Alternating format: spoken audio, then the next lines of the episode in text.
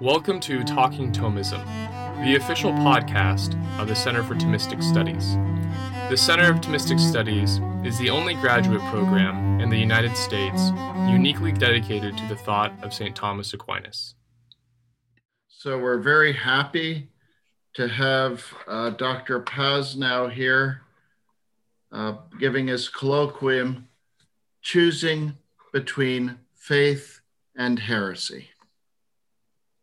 Great, thanks. Thanks so much for uh, for inviting me down virtually. Uh, it's it's great to have the opportunity to to engage with all of you. I've I've you know for so long been you know reading the, the works of people uh, uh, from your department, and um, so it's a it's a treat for me to be able to um, not quite immediately, but at least uh, virtually um, engage with you let me first of all um, send out a chat that has a link to the slides that I'll be sharing. Um, so if you find it useful to be able to switch back and forth, backwards and forwards between the slides I'll be sharing, you might like to download that own cop your own copy of them, and then you can have them for as long as you want them. Um, now let me actually share the slides so that you'll have it on the screen as well. Okay. And um, let me just set up a couple of more things here on my end. Okay, um, great. So th this, this talk um, comes out of um, a larger project of mine. I'm, I'm, I've been working of late on the voluntarist movement at the end of the Middle Ages, um, thinking about um, the, the, the broad outlines of what that movement is, People talk about voluntarism in a lot of different contexts, um, and it's not at all easy to see what unifies these different contexts. Uh, so I've been thinking about that. Um, and this particular talk enters into the debate at, at, at, just one really small point the, the question of the extent to which belief is under voluntary control.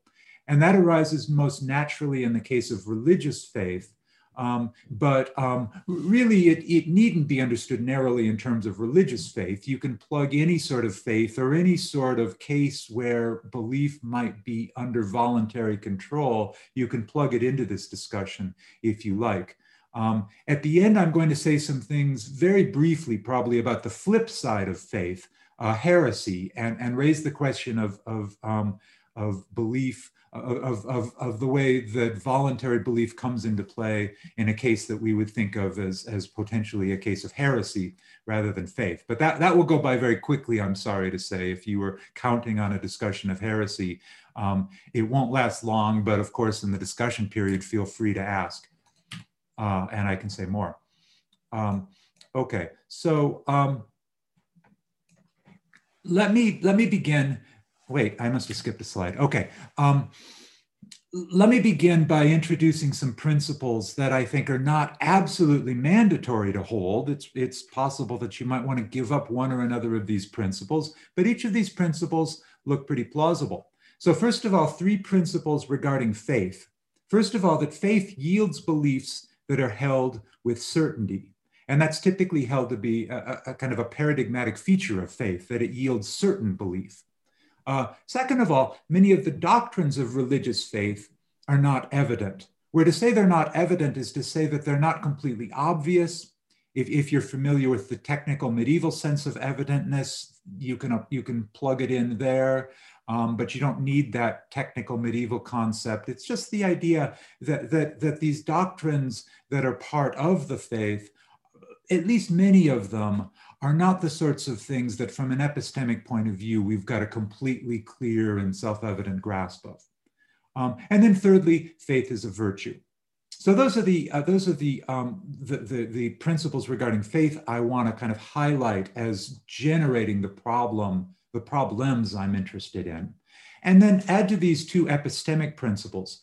First, that we should proportion our beliefs to the evidence, um, a, a, an idea that comes that, that's that's most famous, I suppose, from John Locke. But Locke thinks of this as just an uncontroversial sort of view that that, that he, he expects his readers to just immediately agree with. Um, this is sometimes known as the principle of proportionality. Um, this is the normative version of the principle. It tells us what we ought to do. Um, there's also a descriptive version of the principle that we do inevitably proportion our beliefs to the evidence. Um, and um, the, one might question this. Um, I wouldn't myself insist that it's always inevitably the case but it, th- there is some pressure, I think, to, to suppose that this is normally what we do. And when we're sort of operating at sort of peak intellectual ability, one might think that this is just sort of how our system works. There, so there is a kind of descriptive force to this as a feature of our psychology. Uh, again, it's not really, I'm not trying to generate some sort of inconsistent triad or, or anything like that. So it's not critical to me that you accept all of these principles, but I think there's pressure towards in, in the direction of these principles. And that's what's going to generate uh, the problems here.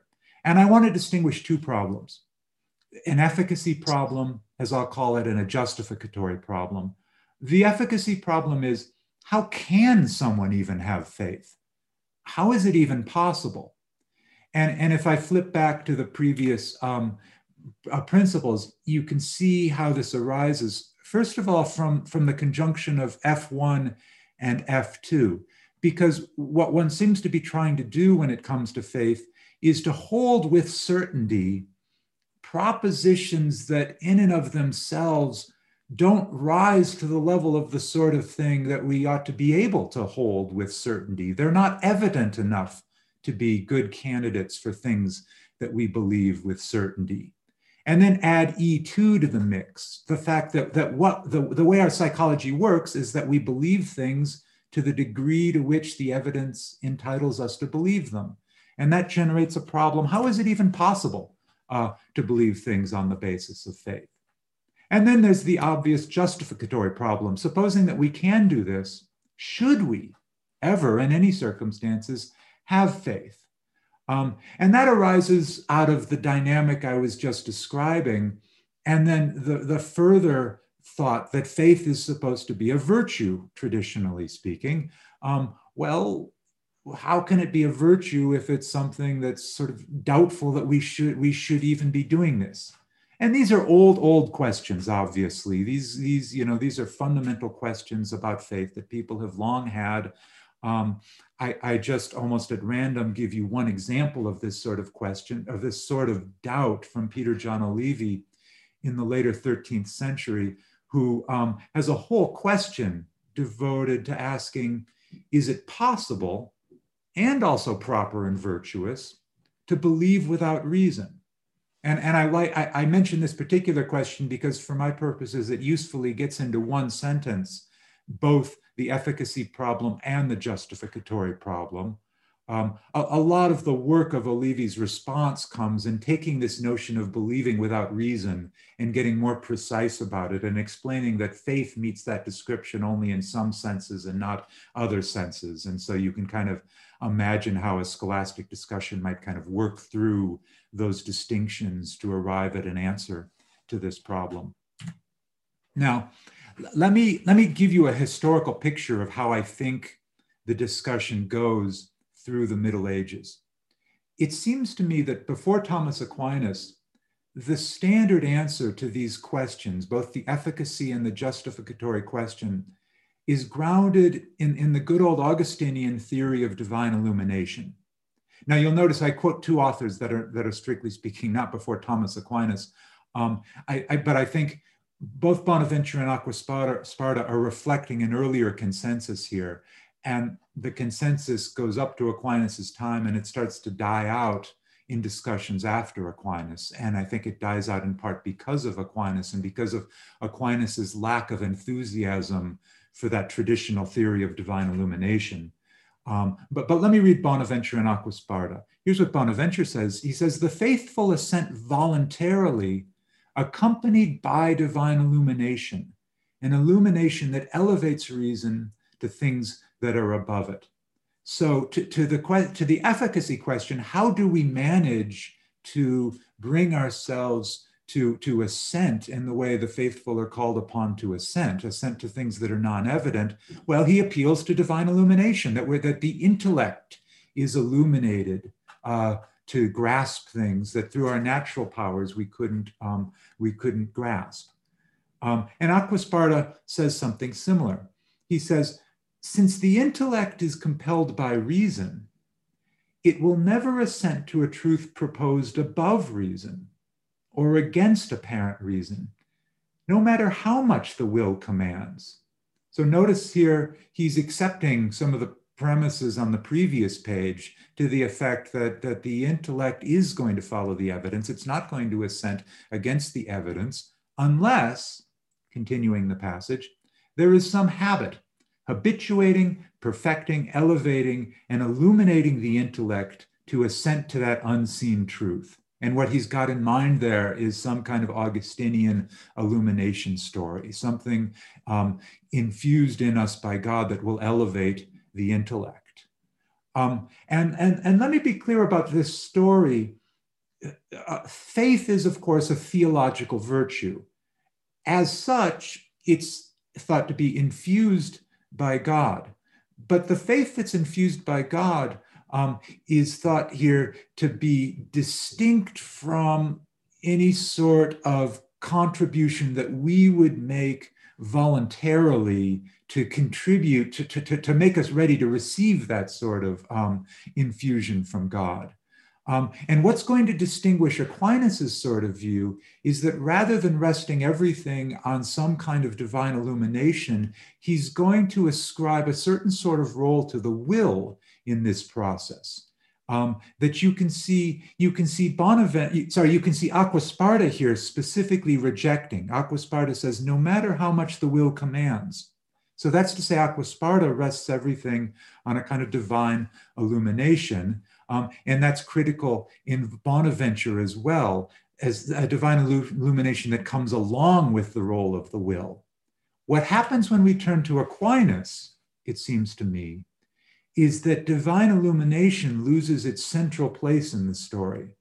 And in Aquinas, the, the weight of the story turns on uh, what, what in, in, contemporary jargon is known as a doxastic voluntarism. Um, it turns on the wills playing a special role here in, in, in causing us to form beliefs um, that then subsequently will receive, um, you know, in, in the good case, will receive a kind of the, the, the, theological virtue of faith. But there's an antecedent role for the will that, that in Aquinas plays quite a distinctive sort of role that it seems to me you don't see in earlier authors. Let me read this passage from the Prima Secundae. Aquinas says, uh, if the things we apprehend are such that our intellect naturally assents to them, as with first principles, then our assent or dissent to such things is not within our power, but is within the order of nature, and so, properly speaking, is not subject to our command. So, so let me pause again. Aquinas is describing, in effect, he's describing cases where, where, where a proposition is evident for instance, as with a first principle. In a case like that, the intellect is, is, is essentially just naturally compelled. The intellect cannot help but to assent because, because the thing is evident. He's not supposing that, that the intellect on its own part has any sort of leeway in cases like this. but he says, some things that we apprehend do not so convince the intellect, but that it can assent or dissent or at least suspend its assent or dissent on account of some cause. Uh, in such cases, the assent or dissent is itself within our power and falls under our command, where command is an operation of will. And Aquinas makes it quite clear elsewhere that he's specifically thinking that in a case like this, it's the will that makes the difference to whether the intellect assents to a proposition or does not assent to a proposition. Uh, there's no there's no story here about divine illumination deciding the case. He thinks this is something we do voluntarily, and that's indeed what makes it praiseworthy. That it's a decision that comes out of the will itself. It's not something we can will to do in every case because some cases the, the, the evidential situation will be so clear one way or another that the intellect is compelled.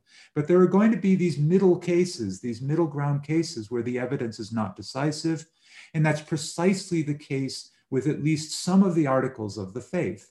Um, and so in those cases, there's a role for the will to make the decision about what we will believe. Now, what about the efficacy problem? What, what, about the question of whether this is something we even can possibly do? Aquinas thinks that the will is capable of overcoming the efficacy problem.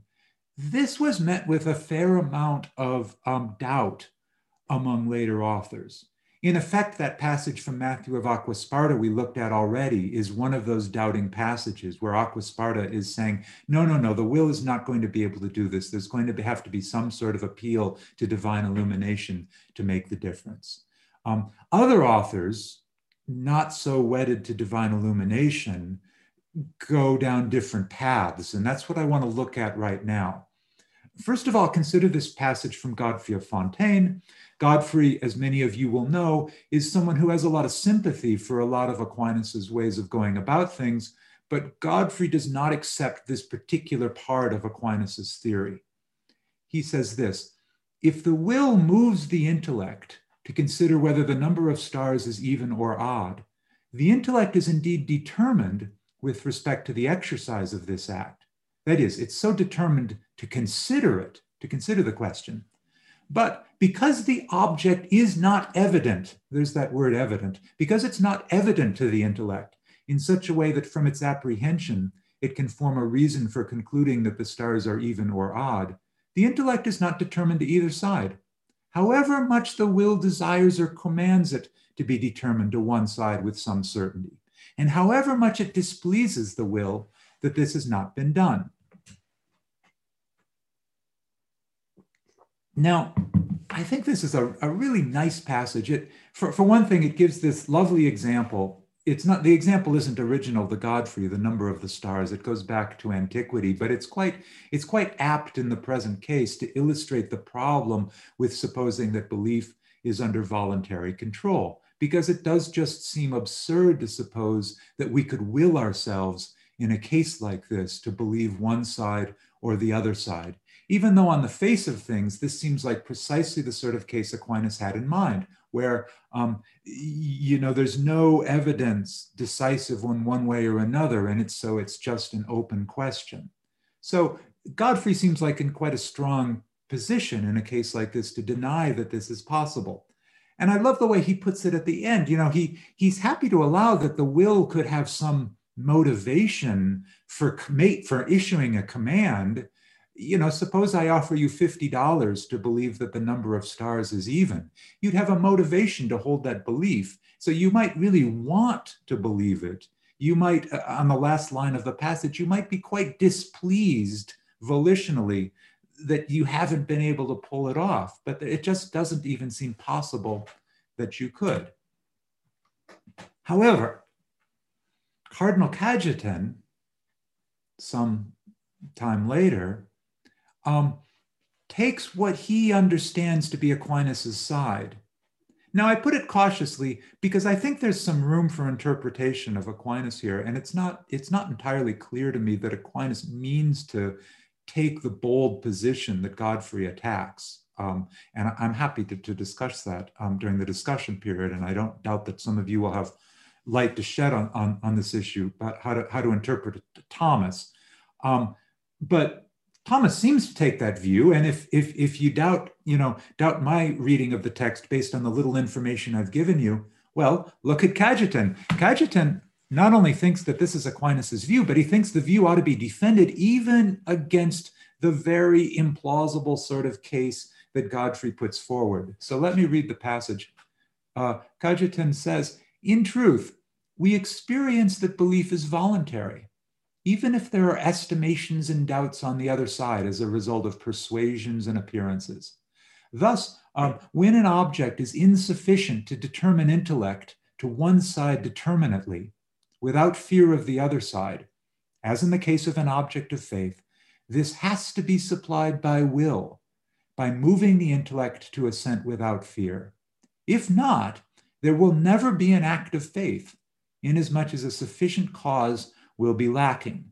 Um, let me pause there for a second. First of all, the next slide has the Latin for this passage. I couldn't fit it on this slide. Um, when we get to the next slide, I'm just going to skip right over it. But if you've downloaded the slides that I, uh, using the link that I sent out, you can on your own look at that Latin if you're interested in it. Um, let's see. So I wanted to say that. Um, secondly, notice there's no sign here of divine illumination playing a role in Cajetan's story at this point. This, again, I think reflects the way at which, at this stage of the medieval conversation, the Augustinian theory is looking kind of old fashioned and not something that's going to play a large theoretical role. Even in the context of faith, it's not going to play a large theoretical role. Cajetan is looking to the will as the human contribution to our acquiring the disposition of faith. Okay, so let me continue the passage. Um, the passage continues to expressly take up Godfrey's challenge. Nor is it absurd to believe from will alone that the number of the stars is even. For just as the will determines a rational power to either of two contraries toward which it stands neutral, so the will determines the intellect to believe either part of a contradiction. So Cajetan just bites the bullet. He hugs the monster. He just he, accepts what Godfrey took to be plainly absurd and thinks that you actually can will yourself in the complete absence of evidence, you can will yourself to believe that the number of stars is even. It looks pretty implausible, I think. And, and later commentators or, or later critics of Cajetan um, were very harsh um, with regard to this claim of his. There's, there's, there's a literature on this. This did not go unnoticed. People discussed it. People attacked Cajetan with regard to this passage. But let me just read a little bit more. I've marked this as a separate paragraph, but it's immediately continuing the previous. It's a very bizarre sort of analogy, but in a way, I think it helps get a sense of why Cajetan makes this bold claim. Here's the bizarre analogy.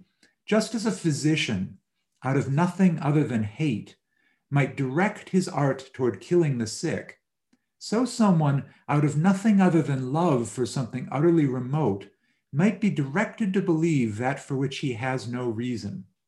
So, what's going on here? As I understand it, Cajetan's idea is take a physician who his whole life and all of his training has been devoted to a certain sort of practice. Even so, you could imagine a very perverse case, some sort of you know mentally ill person some sort of psychopath out of out of hate might pervert his art and send it off in a completely different direction. So switching now to a happier case someone sheerly out of love for a certain sort of hypothesis a certain sort of worldview without any evidence in favor of that worldview, might, out of that sheer love for something, might come to believe in it. And so Cajetan thinks that the will can have this kind of power to move us out of love to believe in a thing, even in the absence of evidence.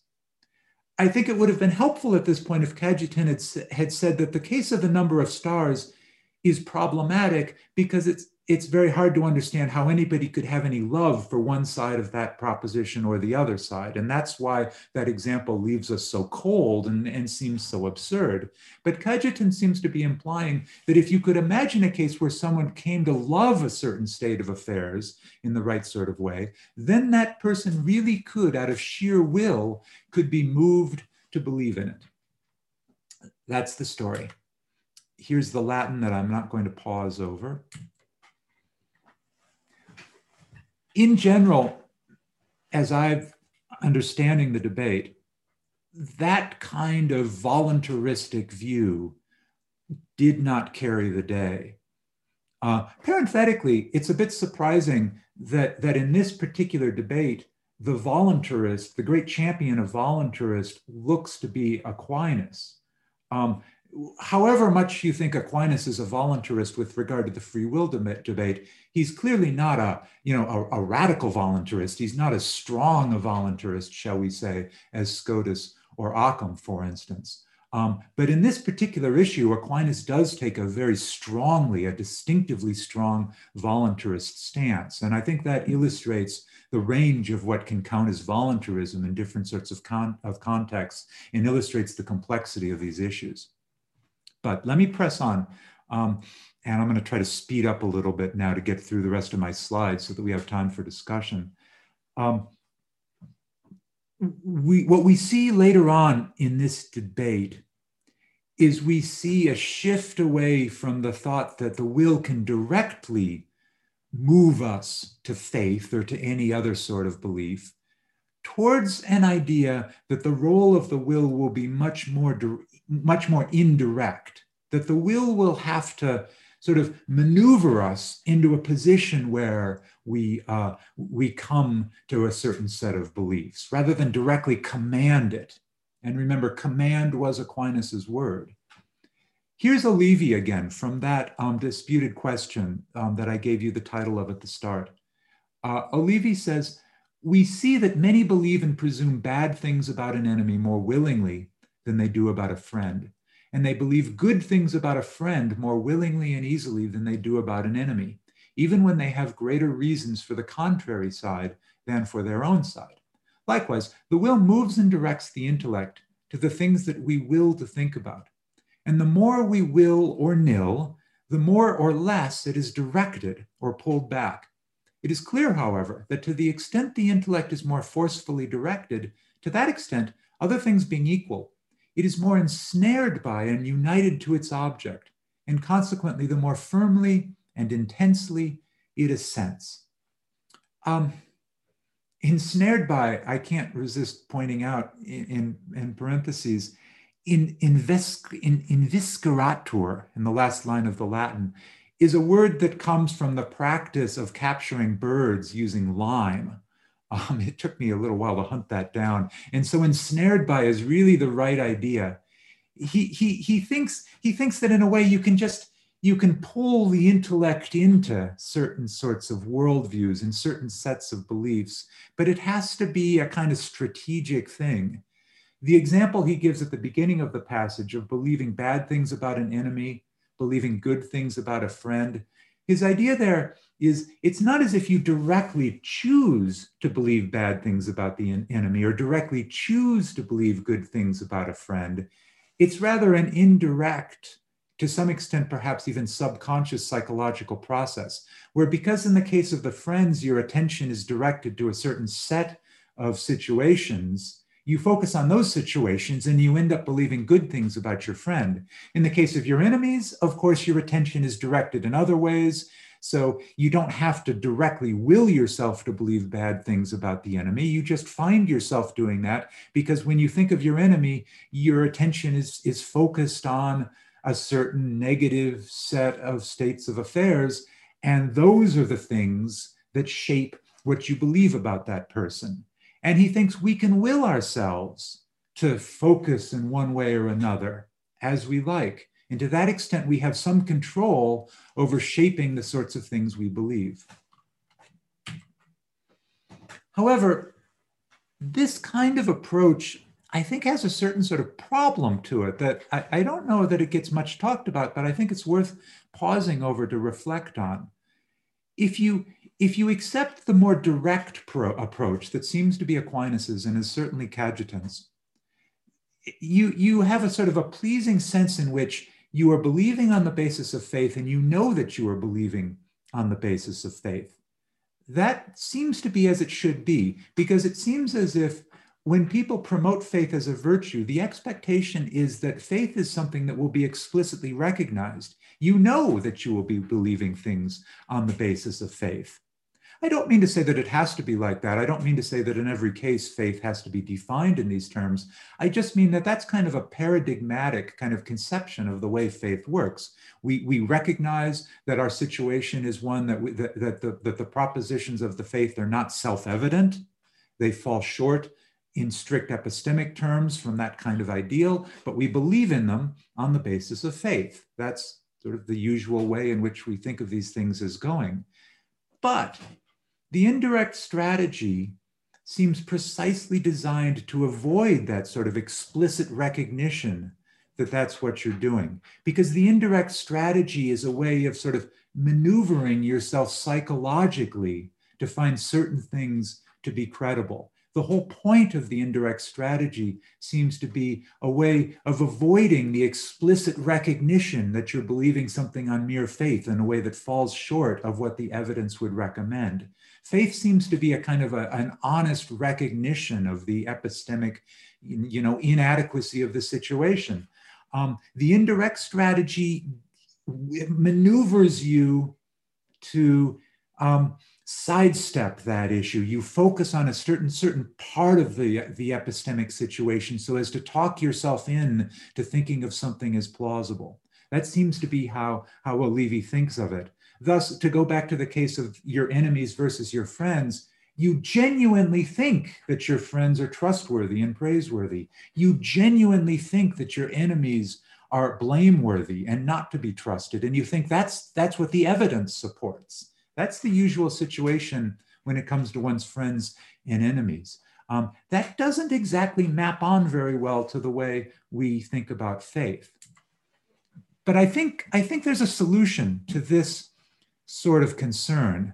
And here's where the philosophy of this talk is going to get the most get to be the most intricate. I think there's a solution in terms of distinguishing between two kinds of beliefs, what I'll call thin or current beliefs versus what I'll call thick or dispositional beliefs. The thin or current beliefs are the, are the sorts of things that a person endorses explicitly right now. You know what these beliefs are, you're thinking of them right now. If I ask you to um, consider the question of what state is Boulder in, I expect you'll all be aware that Boulder is in the state of Colorado. Well, now that I've mentioned it, it's something that you're explicitly or currently believing right now. In contrast, thick or dispositional beliefs are typically not being thought of right now. These consist in a disposition to endorse something, and these are often opaque to us inasmuch as we may not know what we are disposed to endorse until the issue is explicitly put to a test. Now, it seems to me, with this distinction in mind, that if we're thinking of thin beliefs, it becomes harder to solve the efficacy problem. Because in the case of a, of, of a belief you're thinking about right now, the violation of the principle of proportionality can become so clear and this is this is i think one of the features that makes it hard to believe things on the basis of faith. So suppose i invoke some sort of religious principle and it doesn't have to be religion. It can be any case of faith but let's stick with the religious case. I invoke some sort of religious principle to which you're committed. And suppose i start pressing you on your evidence for it. If it's one of these cases where it's not a principle that's completely evident and yet you want to hold with certainty well it's a bit difficult and awkward to maintain this principle if you're holding it on the basis of faith. I press you on your evidence for it, and you have to admit that it's not completely self-evident. And yet you say, I believe this with, you know, with complete certainty. Here's where, you know, I, I'm not saying, you know, I'll be able to shake your faith. I'm just saying it's a case where faith is at its weakest when we're dealing with the thin edge of things we're considering right now in an occurrent way. But when we think about thick beliefs, the dispositional kind, here the efficacy problem can be more easily solved through indirect doxastic voluntarism. Because what can happen is the indirect strategy can lead us over time, over repeated application, to build up certain sorts of dispositions you have a disposition to regard your enemies with hostility. You have a disposition to regard your friends with warmth and generosity. Of course, you do. That's almost constitutive of what it is to have enemies and friends. Um, these are dispositions that we build up over time. If I force you to bring these up to the surface and I ask you, what is your evidence for this? What is your evidence for that? Well, you may be hard pressed to defend yourself in really strong evidential terms, but you've got a very robust disposition that you've built up over time through these kind of indirect strategies.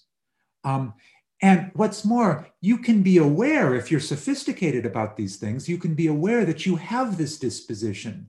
And going back to the case of faith, you can be aware that precisely what faith is is this disposition. And it's the disposition that really characterizes um, the person of faith. Um, and in this way, uh, it seems to me the indirect strategy can provide a path forward. It's not clear that the direct strategy of willing a belief works, works nearly so well.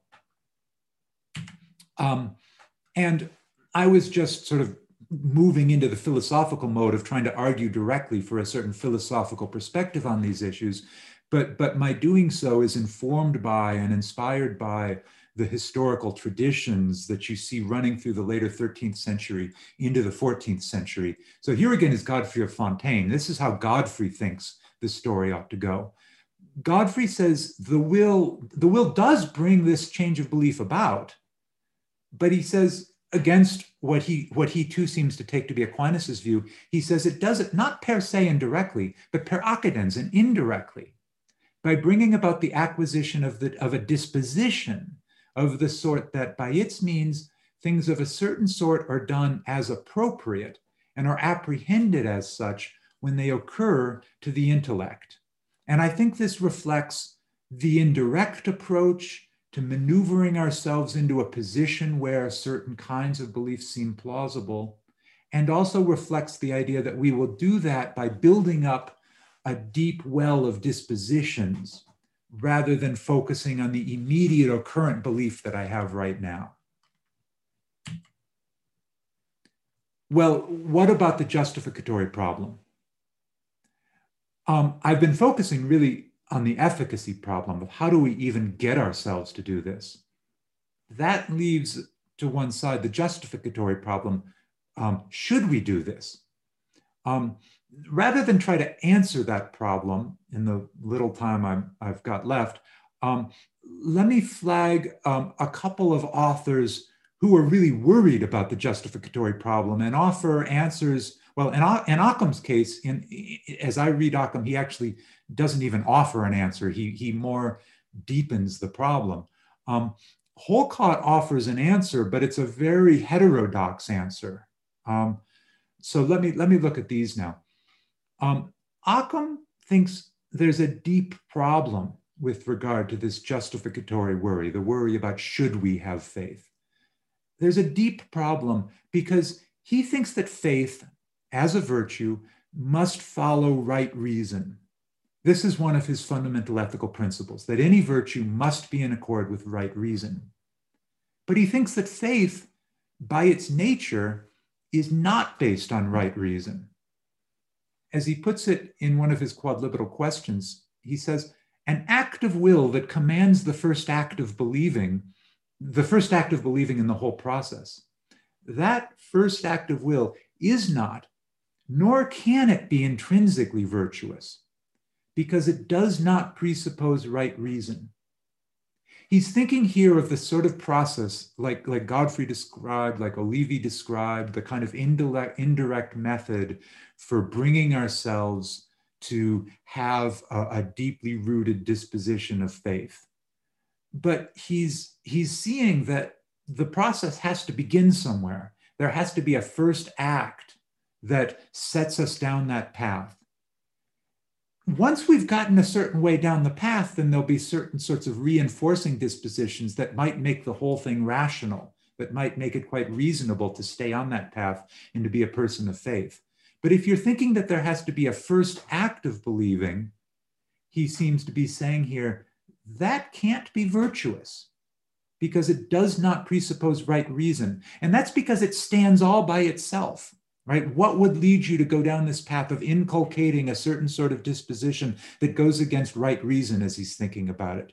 There's no way for that to be virtuous. And that's, that's where Occam leaves the discussion. He does not have a reply to that worry.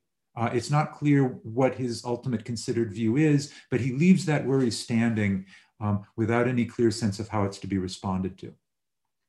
Um, Robert Holcot, a generation or so after Occam, he proposes an account on which the role of the will is not to impel the belief at all, but to play a role at a subsequent stage, a stage of rejoicing in the belief that has been formed. Holcot, in fact, takes the radical view uh, that belief formation is not voluntary at all, not in any circumstance. And so Holcot thinks that we can never regard belief formation as praiseworthy and so, in, in a sense, Holcot is committed to the claim that, that faith is not a virtue. Now, he can't quite say that. That would be unacceptable in the 14th century to say something like that in a Christian context. But he makes a very subtle move to try to explain the sense in which faith is a virtue. Let me read this passage. He says, It can be plausibly said, notice that qualification. Um, those of you who are experts will regard that as the sort of hedge that these authors will use in dodgy sort of contexts where they don't quite want to commit themselves to, uh, to a doctrine, but just offer it as something worth our consideration. But Holcot offers this at great length, and I think it's and does not does not respond to it. And I think it's fair to describe this as his view. It can be plausibly said that a human being does not freely believe the articles of the faith, but is necessitated to believe when he believes. Um, and so that's that's the necessitarian side of this. Belief, he thinks, is not something we control voluntarily. Uh, it's therefore not something that we can regard as praiseworthy. Although, and this is how he's going to save himself from, you know, an impossibly, um, you know, um, unorthodox view. Although, in someone of good faith, there will be a concurrent joy, a mental delight or approbation in what he believes. And there's where the will comes in, because the will doesn't only command, the will has other functions. And one of the functions of will is to rejoice in things that are achieved. Um, and so will plays a role at this point, and it's it, and it's the will's playing a role at this point that makes faith a virtue. It's it's a voluntary act to rejoice in the faith that we've arrived at, um, and and to rejoice in it is the voluntary act that's the key to making faith a virtue. Uh, and that's how he saves his view as being within the realm of the orthodox. But it still remains a very radical view in the context of these debates because it's very unusual to think that we have no voluntary control whatsoever in any way over our beliefs.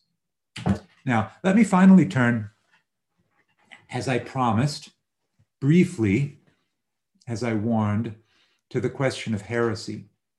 And I think of this as the inverse justification problem. Here we ask, why is the heretic blameworthy?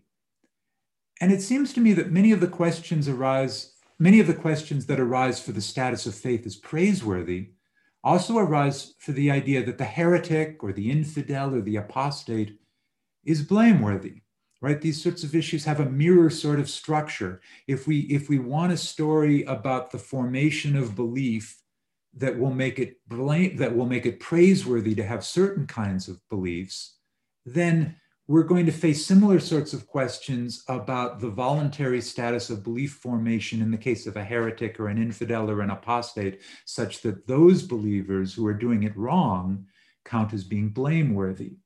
Um, if we follow Robert Holcot, well, we can take symmetrical views about faith and heresy um, and try to find some sort of Holcot like way out of the problem, but that's not the usual view. The usual view is that there is something voluntary on both sides that make the one praiseworthy, that make the other blameworthy. H- how do we do this? And, and in what sort of context do we actually say that blame is deserved? I think this is a fascinating question that has gotten far too little attention. Um, I think it's historically fascinating because of the importance of heresy in the medieval context. I think it's something that we ought to still be thinking about to this day, because I think even outside of religious context, there are a lot of places, particularly in our in our modern 2020 circumstances, there are a lot of places where people are going around with beliefs, secular beliefs, political beliefs, scientific beliefs that are just appalling, that, that, that are that are heretical, really, that we ought to judge heretical in much the way that the medieval authors speak of heresy. Views, you know, that are so repugnant, neo-Nazi views, you know, views that are completely oblivious to the scientific realities, where we ought to say, you know, someone who holds these views really is not someone we want to be a part of our community. What the sanctions should be for such things is not a question happily I have time to get into here. I just want to encourage you to think this is a this is a live issue even today as to how to think about heresy. William Ockham, the great heretic, is someone who thought a lot about this in his later political writings after he was excommunicated. Uh, and he attempts to give an account of how we ought to think about heresy. Here's a particularly condensed and interesting part of what he has to say. He's talking about a correction to heresy, which is to say, in general, when should, when should heresies be sanctioned? When should some sort of action be taken against the heretic? And he says a correction to heresy should be judged sufficient and legitimate only if it shows plainly to the one erring that his assertion conflicts with Catholic truth in such a way that, in the judgment of those with understanding, he cannot by any evasion deny that it has been sufficiently and plainly shown to him that his error is contrary to Catholic truth. Now, if you think about this, this is a remarkably, should, should I say, lax. Um, it's it's a it's a it's a test that would make it very very difficult for it ever to be appropriate to judge anyone as as appropriately corrected for their heresy, because it's going to be very hard to find cases where there's no evasion to the fact that it's been sufficiently and plainly shown that this particular belief is contrary to the Catholic truth. Occam does give an example, but the example he gives is telling. He imagines someone who makes a claim about what is in the Bible, right? What is, what is on the page written in the Bible, and, and makes a claim to the effect that the Bible says this. And he imagines us going to such a person, Bible in hand, pointing to the text and saying, No, you're wrong. The Bible doesn't say that. The Bible says this, and here's the passage. And then he imagines, well, if someone persists in that contrary claim, they would be a heretic in such a way as to be deserving of correction for that heresy. But of course, that's not the sort of case that we're ordinarily confronted with. That it's not the kind of case historically we're confronted with. It's not the kind of case in my, you know, envisaged application of this to the 21st century. It's not the kind of case we're confronted with. And that highlights the way in which Occam's test is very, very narrow.